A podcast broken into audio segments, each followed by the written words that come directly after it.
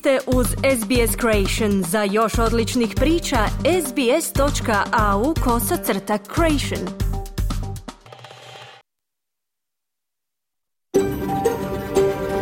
SBS, a world of difference.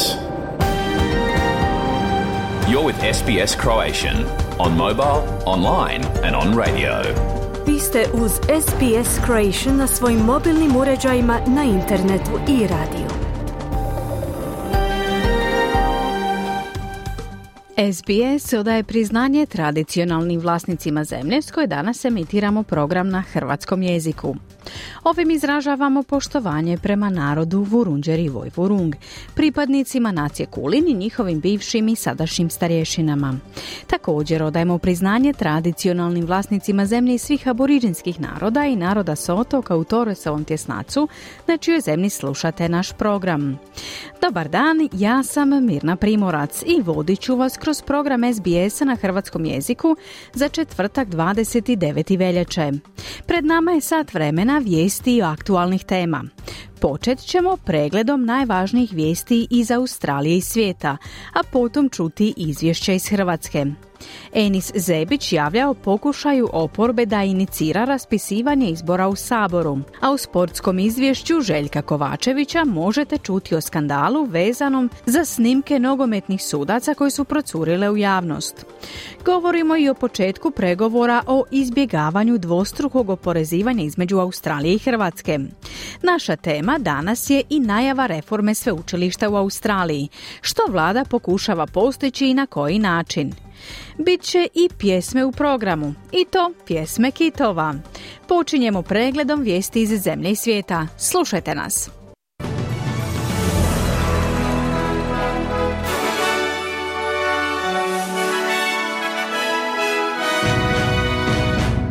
U današnjim vijestima poslušajte.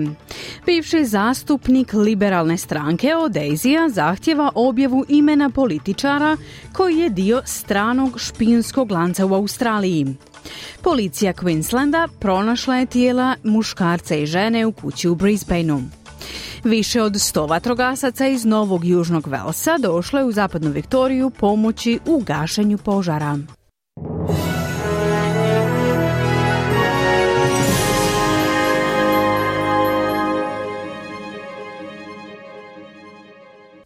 Slušate vijesti radija SBS na hrvatskom jeziku, ja sam Mirna Primorac, započinjemo vijestima iz zemlje.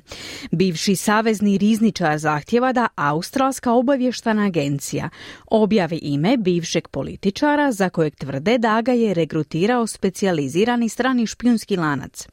Joe Hockey, bivši dugogodišnji liberalni zastupnik i ministar, izjavio je za radio 2GB da bi održavanje anonimnosti te osobe stvorilo nepovjerenje među saveznicima Australije. Istaknuo je da to također negativno utječe na sve bivše i sadašnje političare. You, you can't make an allegation or a statement about someone being a traitor and then expect that no one will ask questions. I served nearly 20 years in Parliament Nemoguće je iznijeti tu tvrdnju ili izjavu o nekome kao izdajniku, a da se ne očekuju nikakva pitanja.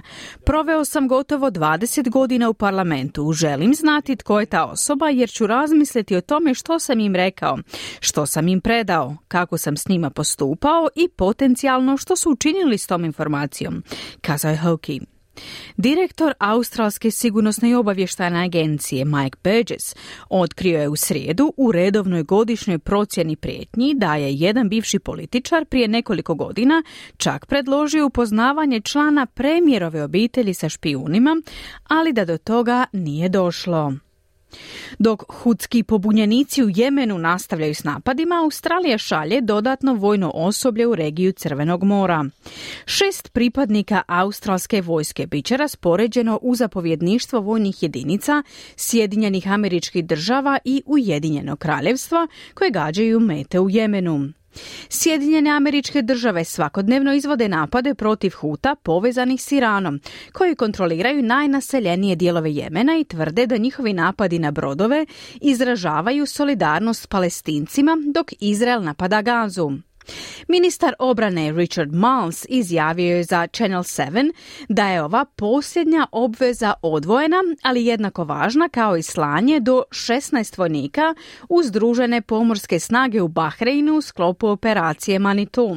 Both efforts are directed about maintaining freedom of navigation, freedom of shipping in the Red Sea, but clearly the strikes on uh, the Houthi bases is a, is a step up in action. Oba su nastojanja usmjerena na očuvanje slobode plovidbe, slobode plovidbe u Crvenom moru, ali jasno je da su napadi na baze Huta korak naprijed u akciji, ali onaj korak za koji vjerujemo da je vrlo važan, zbog čega osiguravamo da podupiremo Sjedinjene američke države i Ujedinjeno kraljevstvo u toj akciji, kazao je Mars.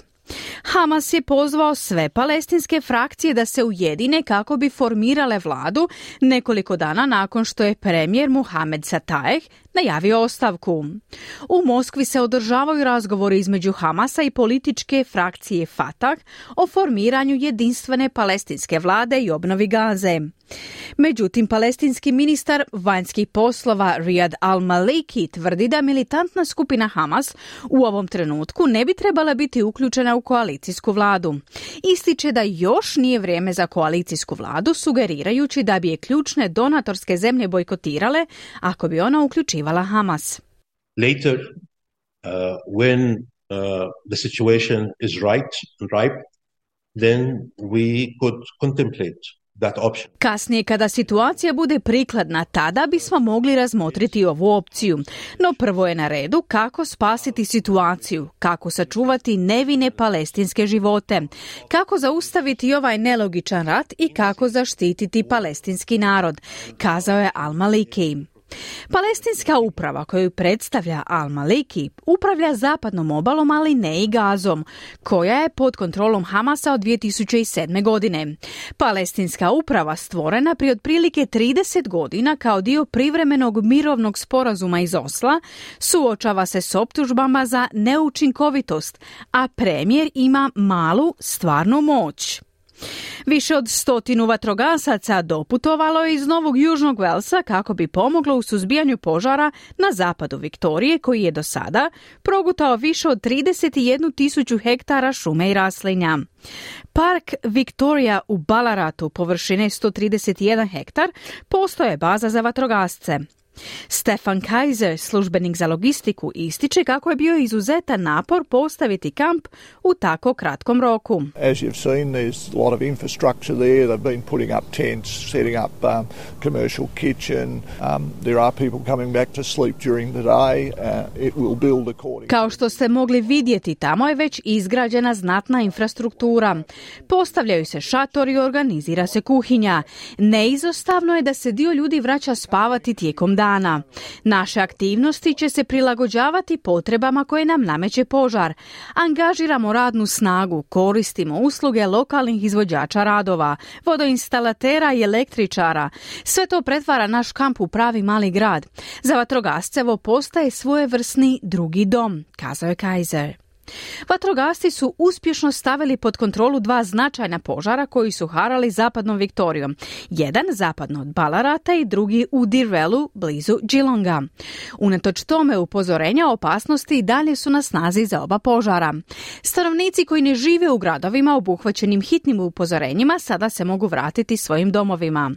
Luke Harty, glasnogovornik Državnog kontrolnog centra, ističe da se sada naglasak stavlja na procjenu eventualnih oštećenja zgrada u Direlum.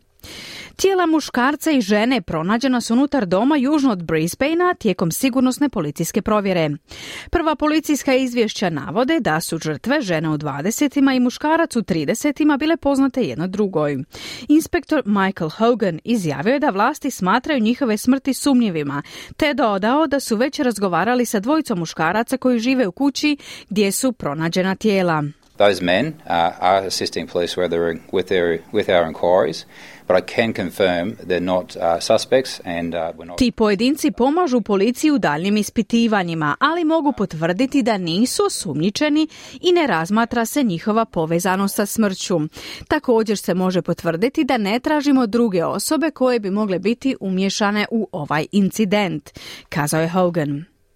Postoji zahtjevi za dodatnom policijskom obukom kako bi se riješila stopa obiteljskog nasilja unutar LGBTIQ plus zajednice nakon dvostrukog ubojstva para u Sidneju koje je počinio policajac. Policija tvrdi da su ubojstva rezultat više mjesečne kampanje predatorskog ponašanja optuženog policajca, pri čemu je Jesse Bard, njegov bivši partner, bio meta. Peter Murphy, sudionik prvog Mardi Gras marša 1978. godine, ističe da LGBTIQ plus zajednice nisu izuzete od obiteljskog i partnerskog nasilja, no mnogi okljevaju prijaviti takve incidente policiji zbog diskriminacije koju su članovi zajednice ranijih godina iskusili od strane policije. Policija je pohvalila napore svjedoka zbog načina na koji su reagirali na pucnjavu u Sidneju dok su čekali policiju da stigne na mjesto događaja. Inspektor David Albadavi izjavio je kako su policajci pronašli grupu radnika koji su držali 79-godišnjeg muškarca na podu nakon što je navodno upucao 77-godišnjaka u prepone u srijedu poslje podne u poslovnoj zgradi u Sidneju. Također je istaknuto kako su radnici pružili prvu pomoć ozlijeđenom muškarcu. The people inside the office were very brave. They restrained the offender until police arrived. There was uh, numerous, around five to six. Ljudi u uredu su pokazali iznimnu hrabrost. Zadržali su počinitelja dok policija nije stigla. Bilo ih je nekoliko, oko 5-6 uredskih radnika. Kazao je inspektor El Badawi.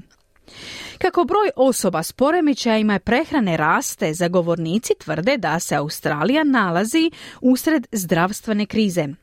Zaklada za oboljele od poremećaja prehrane Butterfly procjenjuje da 1,1 milijun Australaca živi s takvim poremećajima što predstavlja povećanje od 21% od 2012. godine, odnosno oko 4,5% ukupnog stanovništva zemlje. Zaklada je objavila novo izvješće koje ukazuje na to da ekonomska i društvena cijena ovih poremećaja u 2023. godini je iznosila 66,9 milijardi dolara, no da državno financiranje još uvijek zaostaje. Izvršni direktor ističe potrebu za univerzalnim programima prevencije u školama, sportskim grupama, radnim okruženjima te na internetu kako bi se potaknula zdrava slika tijela i smanjio rizik od poremećaja prehrane već u najranijoj dobi.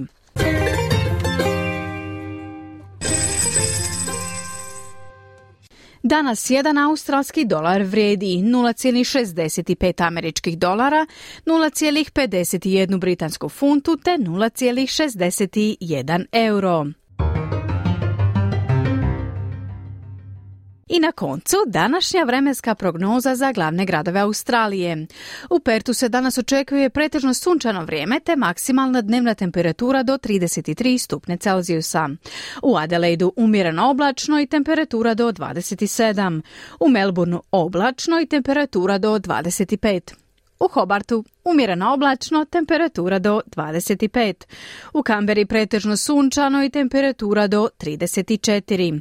U Sidneju pretežno sunčano, temperatura do 36. U Brisbaneu pretežno sunčano, temperatura do 31. I u Darwinu su danas mogući kiša i nevrijeme, te se očekuje maksimalna dnevna temperatura do 32 stupne Celzija. Slušali ste vijesti radija SBS. Za više vijesti posjetite internetsku stranicu SBS News.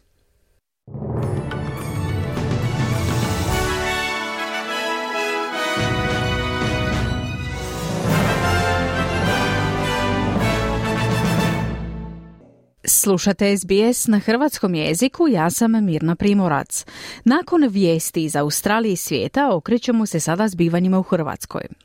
Kako se i očekivalo, vladajuća većina u Saboru odbacila prijedlog oporbe za raspuštanjem Sabora i raspisivanjem parlamentarnih izbora. U Splitu veliki prosvjed građana koji se boje da će ubojstvo mladića koje je počinio narkoman recidivist opet proći s blagom kaznom. Premijer Andrej Plenković u tirani sa zemljama regije o pomoći Ukrajini u borbi s ruskom agresijom. Među kriminalnim grupama švercera migranata iz Bosne i Hercegovine u Hrvatsku nema hrvatskih građana, kazao ministar unutarnjih poslova. Više u izvješću Enisa Zebića iz Zagreba. U Saboru se u srijedu glasalo o prošloga tjedna raspravljenom oporbenom prijedlogu da se raspusti Sabor i raspiše parlamentarne izbore i kako se očekivalo oporba je za svoj prijedlog sakupila 59 glasova što je premalo, jer je protiv njihovog prijedloga bilo 78 glasova HDZ-ovih zastupnika i njihovih koalicijskih partnera, gdje su najbrojnije manjine sa osam zastupnika. Ne raspisujete izbore jer se bojite, poručuje predsjednik oporbene socijaldemokratske partije Peđa Grbin. Vi ste, gospodo HDZ-ovci, najobičnije kukavice. Jer da niste, izglasali bi raspuštanje Sabora i išli bi na izbore. A mi ćemo sa svojim aktivnostima nastaviti. Jer ovoga što vi radite, vašeg lopovluka, dosta je. I zato sada s ovog mjesta najavljujem da će Hrvatska nastaviti s prosvjedima. I to 23.3. Ali više ne samo u Zagrebu, nego diljem Hrvatske. Bivša ministrica i čelnica liberalnog oporbenog glasa Anka Mrak-Taritaš, a odgovara joj i HDZ-ov predsjednik Sabora Gordan Jandroković. Kolege iz HDZ-a ja vas uopće ne razumijem. Tako po anketama suvereni. Pa što ne raspustite Sabor? Odite u izbore, potucite nas do koljena, ali na kraju dana vi ste ipak samo anemični. Kolegice Mrak-Taritaš, još malo se strpite pa ćete biti potučeni, ali još nije vrijeme.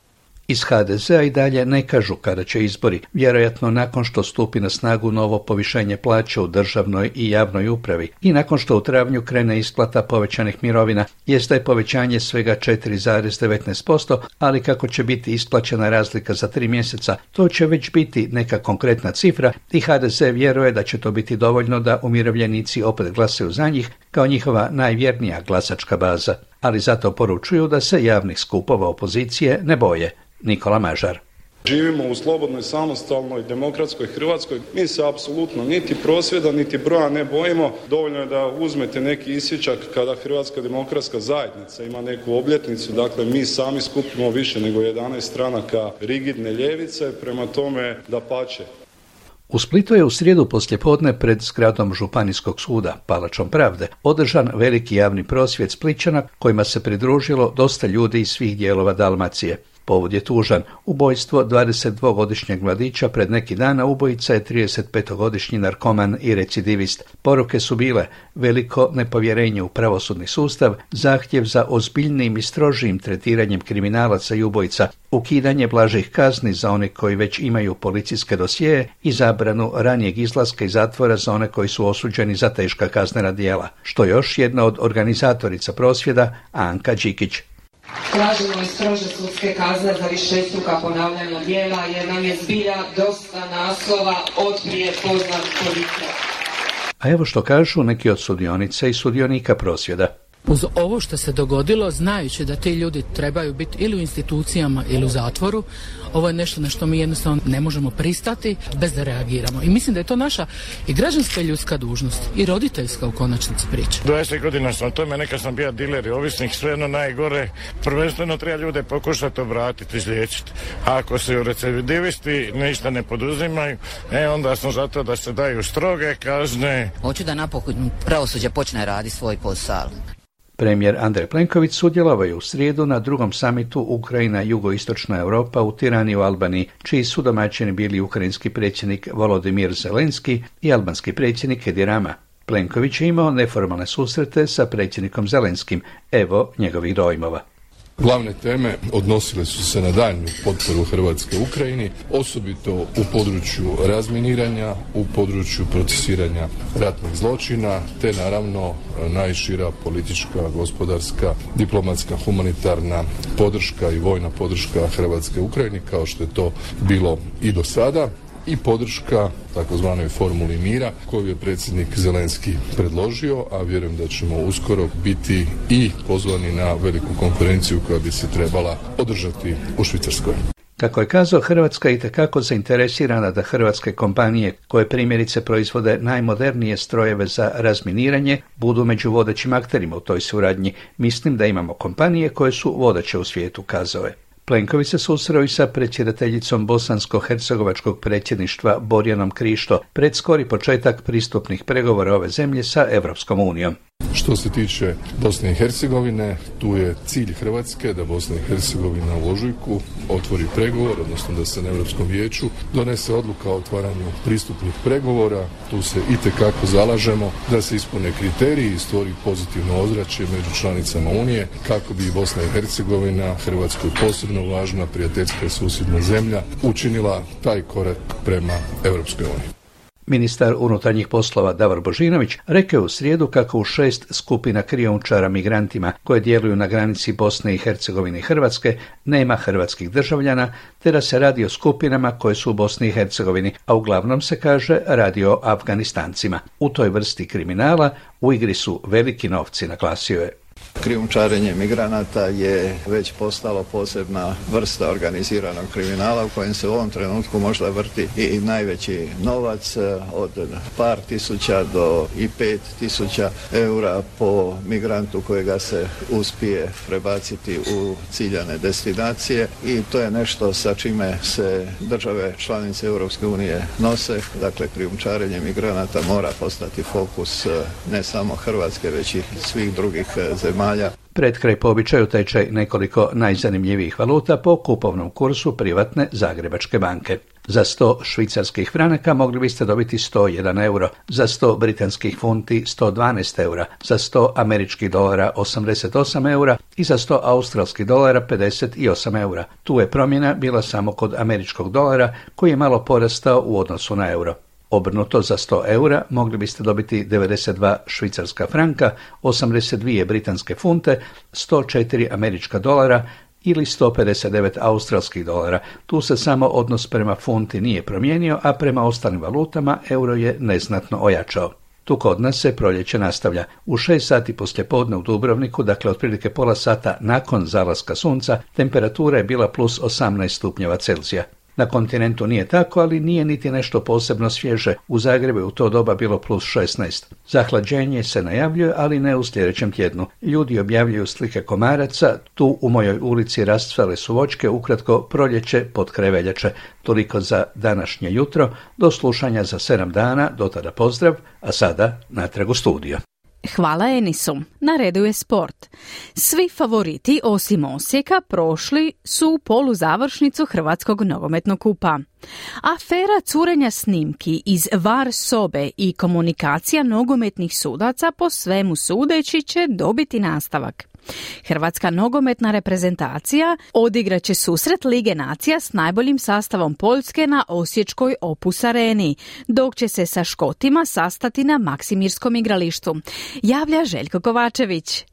Nakon lokomotive Hajduka i Rijeke polufinale Hrvatskog nogometnog kupa izborio je Dinamo, koji je na domaćem terenu s uvjerljivih 4-0 nadigrao Goricu. Gabriel Vidović je pogodio u 9. Fran Brodić u 26. a u nastavku Sandro Kulenović u 56. iz kazanog udarca te Luka Vrbančić u 83. minuti. Dan prije polufinale kupa izborili su Hajduk koji je na poljudu savladao Varaždin s uvjerljivih 5-0, te lokomotiva koja je na domaćem terenu bila bolja od Osijeka s 1-0. Trener Hajduka Mislav Karoglan i lokomotive Miroslav Čabraja. Mi smo izašli s toliko razina Grča da je, da je to bilo bespotrebno. Hvala Bogu da, da smo zabili te golove, onda, onda je bilo sve puno lakše.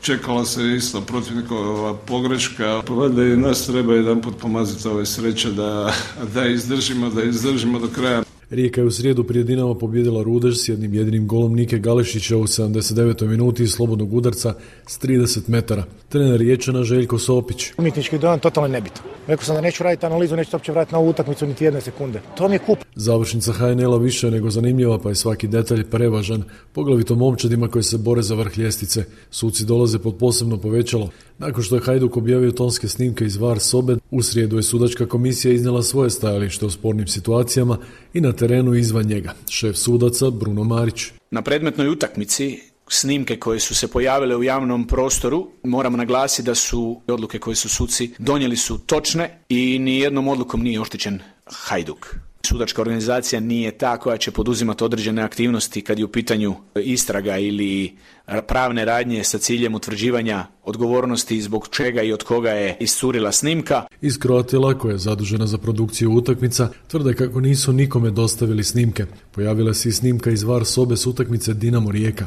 Disciplinska komisija Hrvatskog nogometnog saveza donijela je odluku o kazni za kapetana Dinama Brunu Petkovića zbog neprimjerene izjave na konferenciji za novinstvo kada je tadašnjeg izbornika Hrvatske reprezentacije do 17 godina nazvao klaunom jer je ovaj najavio kako će navijati protiv Dinama. Petković je kažnjen sa 5000 eura. Hrvatski nogometaši smješteni su u skupinu 1 Lige A, Lige nacija. Prvu će utakmicu igrati u Portugalu 5. rujna, slijede utakmice s Poljskom u Osijeku 8. rujna, dok je 12. rujna Hrvatska domaćin Škotskoj u Zagrebu.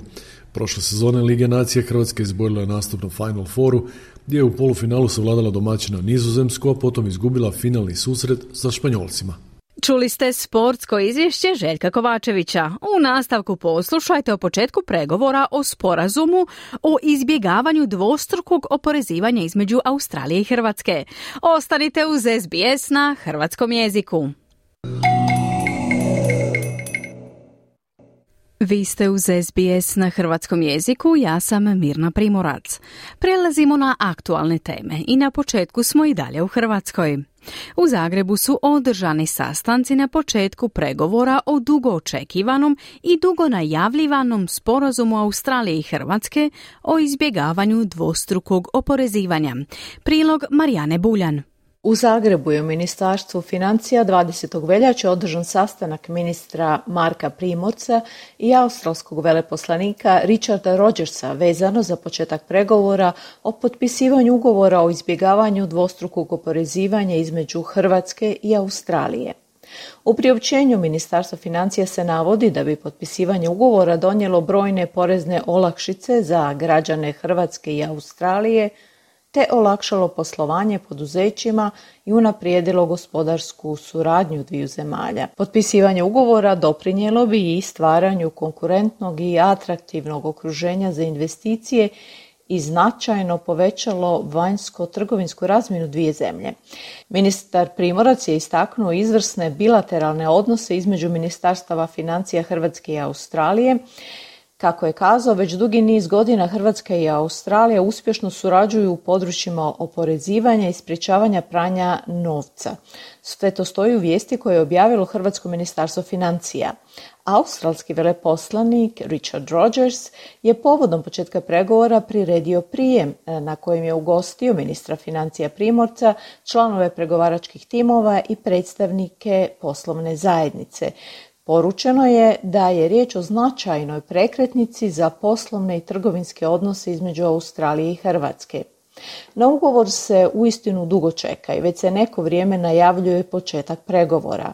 Hrvatska veleposlanica Beti Pavelić je još na početku svog mandata u Kamberi 2018. godine najavila da joj je postizanje tog ugovora prioritet.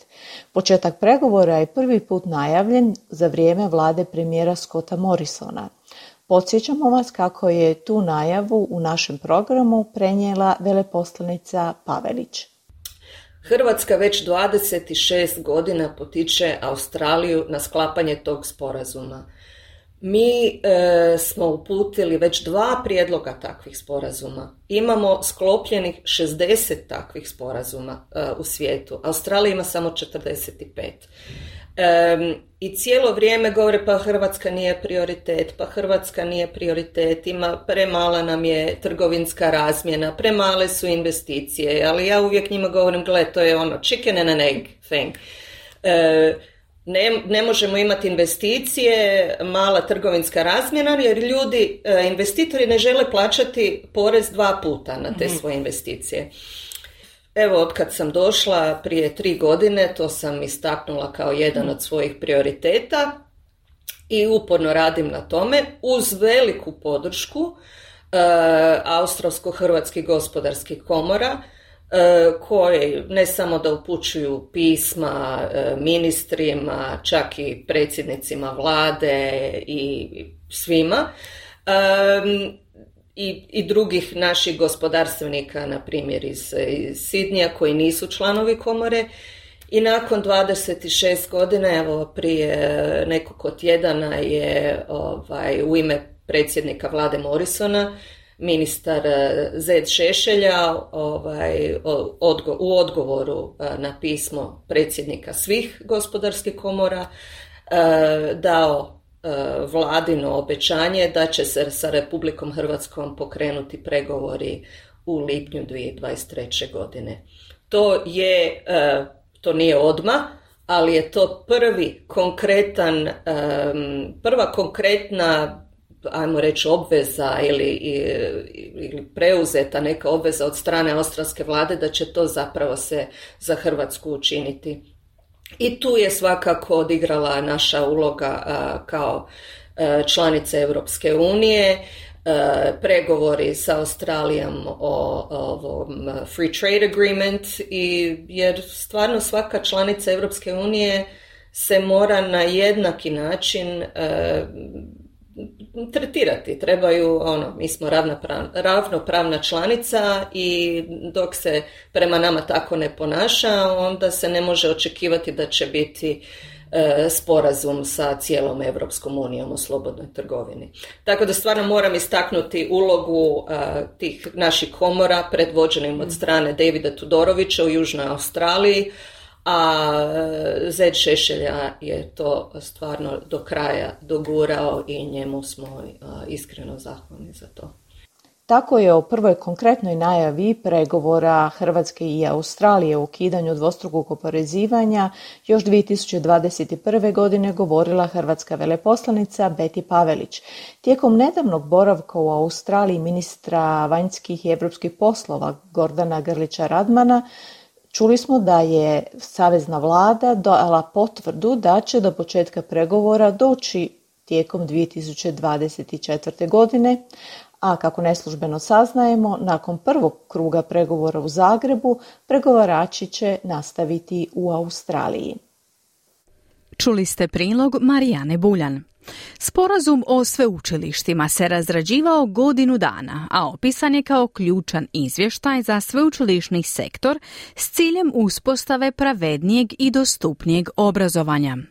U njemu su najavljene velike promjene u sektoru, uključujući povećanje broja upisa na sveučilišta, kao i povećanje broja kvalificiranih radnika u kritičnim sektorima koji se suočavaju s nestašicom stručne radne snage.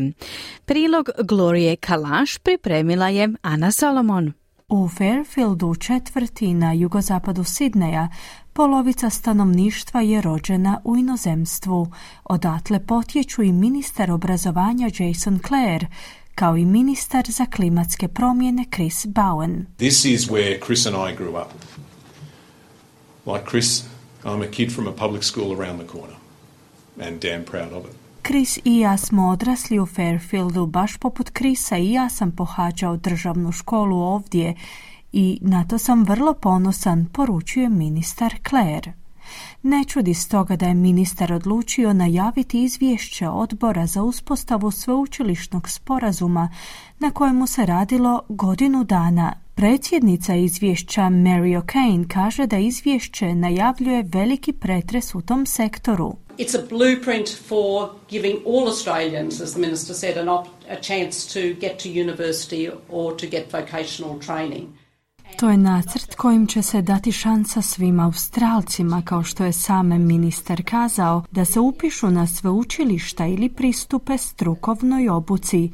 Ne samo da se ta prilika daje svim Australcima, već posebice onima koji su u nepovoljnom položaju. Upravo je to ključan aspekt izvješća. To je ujedno i nacrt kojim želimo dokazati kako Australija može iskoristiti nevjerojatnu briljantnost i sposobnost u svojim istraživačkim nastojanjima i iskoristiti to za rješavanje ključnih problema, pojašnjava O'Kane. Ministar obrazovanja Jason Clare kaže da želi vidjeti veći broj ljudi iz prigradskih četvrti, udaljenih regija, pripadnika nižeg socioekonomskog statusa, kao i domorodačkih zajednica koji se upisuju na sveučilišta. And so that needs-based funding is about that as well, making sure that they've got all the support they need to succeed. Želim se pobrinuti da više djece iz prigradskih četvrti i regija dobiju priliku uspješno studirati na sveučilištima. Želim da veći broj djece dobije tu priliku. Ovaj sporazum počiva upravo na tim načelima. Ovo uključuje i financiranje temeljeno na potrebama, čime se osigurava da ti ljudi dobiju svu potrebnu potporu kako bi uspješno studirali.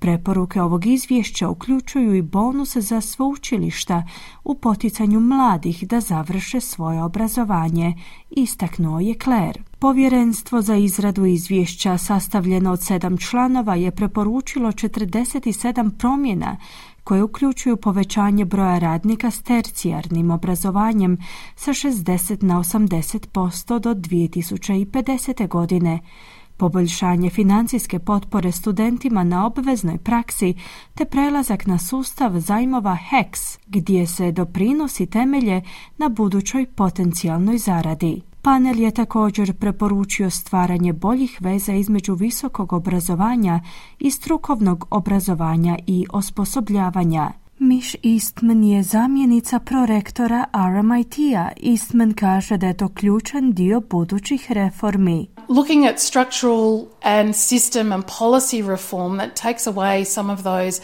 unintended barriers and consequences ako sagledamo ovu reformu koja uklanja neke od tih nenamjernih prepreka i posljedica, uviđamo da postoji element u tim preporukama koji doista prihvaćamo i radujemo se partnerstvu s vladom kako bismo ih oživjeli, zaključila je Eastman. Predstavnici gospodarskih industrija pozdravljaju poziva u sklopu izvješća za veću povezanost, naglasivši da će to biti ključno za rješavanje problema po pitanju nedostatka stručne radne snage u budućnosti. Megan Lilly iz Australian Industry Group kaže sljedeće. It's an industry aligned agenda and I think that's incredibly important, particularly in terms of developing skills and knowledge um, for the economy of the future so that that really needs to happen hand in hand. Radi se o programu usklađenom s potrebama industrije.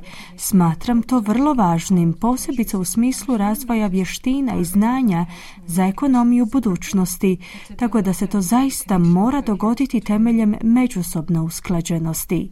Ujedno smo ohrabreni otvorenim prepoznavanjem važnosti funkcioniranja čitavog tercijarnog sektora, ne samo odvojenog funkcioniranja sektora visokog obrazovanja i struke, već izgradnje veće povezanosti i koherentnosti među njima, prokomentirala je Lili. Iz grupacije od osam najbogatijih australskih sveučilišta su kritični spram preporuka za uspostavu fonda za visoko obrazovanje. Temeljem plana vlada će sudjelovati u doprinosima dok fond ne dosegne 10 milijardi dolara vrijednosti.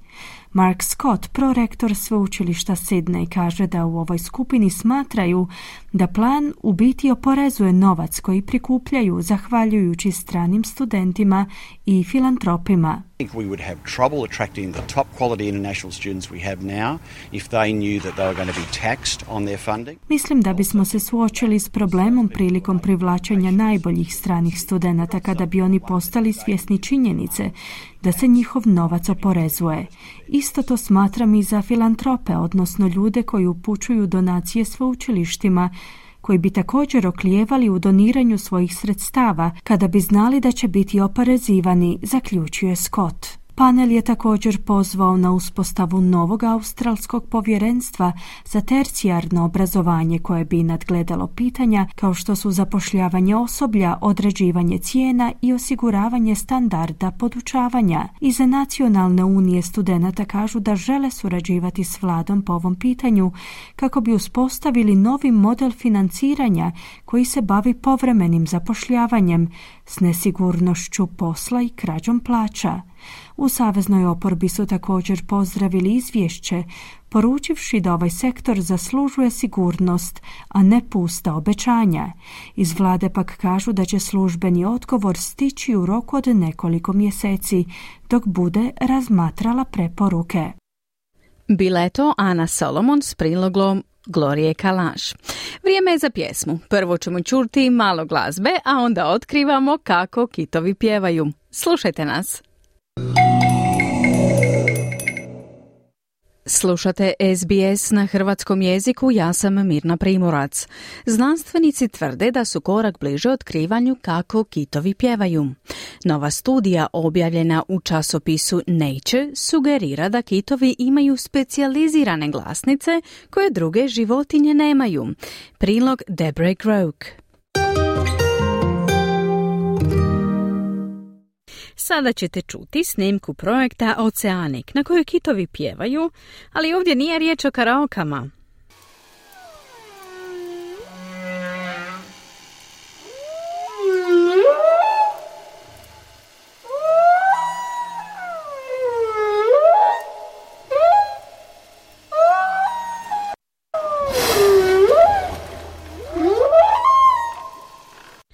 Pjesme kitova izvor su fascinacije već desetljećima. Profesor Cohen Elmans sa sveučilišta Southern Denmark dio je skupine znanstvenika koji proučavaju kako se ti zvukovi stvaraju. There's about 18 species of whales, large baleen whales right now, and uh, all of these make very low frequency sounds. Some of them we can barely hear, very low frequency hums. Trenutačno postoji oko 18 vrsta ovih kitova, velikih usanih kitova.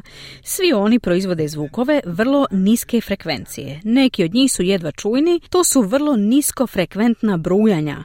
Ljudi znaju da kitovi proizvode zvukove otprilike od 70. godina prošlog stoljeća i od tada se pitaju kako kitovi to čine.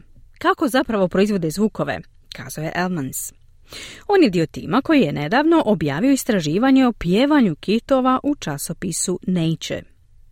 U istraživanju su znanstvenici proučavali glasovne kutije ili grkljene ili glasnice triju mrtvih nasukanih kitova, grbavog, minke i sejkita. Svi su oni vrste usanih kitova. Te glasnice prenesene su u njihov laboratorij gdje im je pod kontroliranim uvjetima puhan zrak kako bi se vidjelo koja tkiva mogu vibrirati. Također su stvoreni računalni modeli vokalizacije kitova koji su usklađeni sa snimkama sličnih kitova snimljenih u divljini. Profesor Elmans tvrdi da sada vjeruju kako kitovi posjeduju specijalizirane glasnice koje druge životinje nemaju.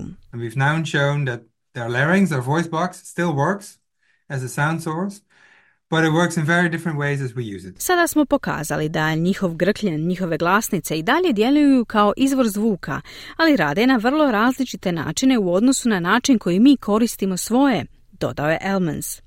Stručnjakinja za kitove Joy Reidenberg ističe da bi za potvrdu istraživanja bili potrebni dodatni eksperimenti na odraslim mužjacima koji su zaduženi za pjevanje.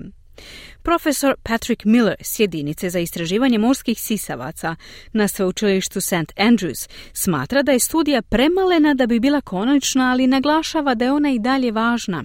It's a very impressive piece of work that tackles a question that we've had for decades, essentially, in marine mammal science, which is how do these baleen whales produce the sounds that they make? Radi se o vrlo impresivnom radu koji se bavi pitanjem koje nas muči desetljećima u znanosti o morskim sisavcima, a to je kako kitovi proizvode zvukove koje proizvode, kazao je Miller. Profesor Elmans izražava želju za daljnjim proučavanjem kitova, ističući da pjevanje nije zabava, već da ima ključnu ulogu. We have to realize that the only way for these animals to communicate on the water is by noise, by sound, and so the only way for them to find each other is by sound. So if we add a bunch of noise to the oceans, basically on a global scale, this will. Moramo shvatiti da je ovo jedini način komunikacije za ove životinje u vodi, jedini način za pronalaženje jedni drugih. Stoga ako dodamo puno buke oceanima, praktički na globalnoj razini, to će značajno smanjiti područje na kojima ove životinje mogu komunicirati i otežati će im pronalaženje jedni drugih. Na posljedku je kazao profesor Elmans. Bio je to prilog Debre Groke. Približili smo se kraju današnjeg programa. Podsjećamo vas na vijesti dana.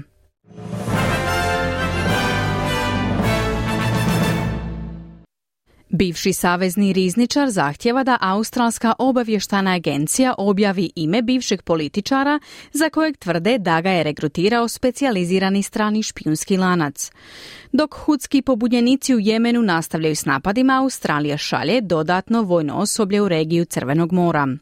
Više od stotinu vatrogasaca doputovalo je iz Novog Južnog Velsa kako bi pomoglo u suzbijanju požara na zapadu Viktorije, koji je do sada progutao više od 31 tisuću hektara šume i raslinja. Vladajuća većina u Hrvatskom saboru odbacila prijedlog oporbe za raspuštanjem sabora i raspisivanjem parlamentarnih izbora.